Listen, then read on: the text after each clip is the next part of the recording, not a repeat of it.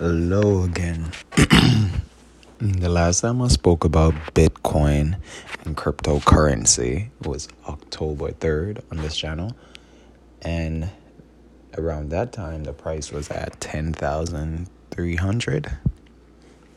Currently, today, while speaking about it, Bitcoin price is at sixty thousand dollars right now. And I was talking about it because I saw the importance of it very early. I see how important it was going to be, and it is the society right now, especially in the time that we are right now. More than ever, Bitcoin and cryptocurrency is very important, and it's not stopping here. Take my word for it, it's not stopping nowhere here.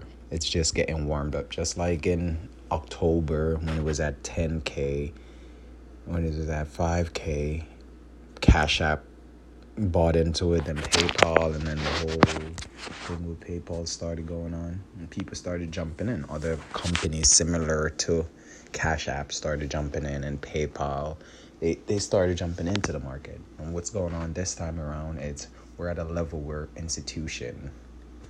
Tesla invested the other day, and Tesla doubled their money, and that's more than what they made the entire year of twenty twenty. They invested at thirty-three K, and they doubled the one point two billion that they invested, and that kind of data now shows for big companies similar to Tesla. Big corporations can now, you know, invest in Bitcoin and make massive return. And I think no company is going to try to leave that much money on the table, especially if they can take advantage of it. It's a big opportunity, and most corporations nowadays, I believe, are going to jump into it. So my advice to anyone out there is to hold on to some Bitcoin.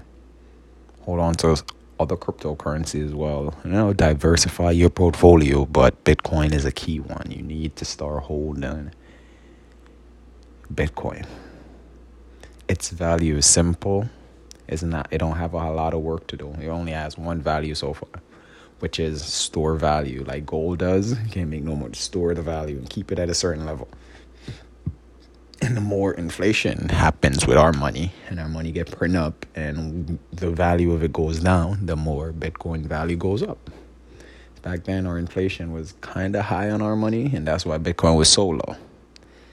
So now that the inflation is, you know, no, the inflation was low on our money, that's why Bitcoin price was not worth that much. Now that it's going up, the more Bitcoin price goes up, because you're making bad decisions with our economy.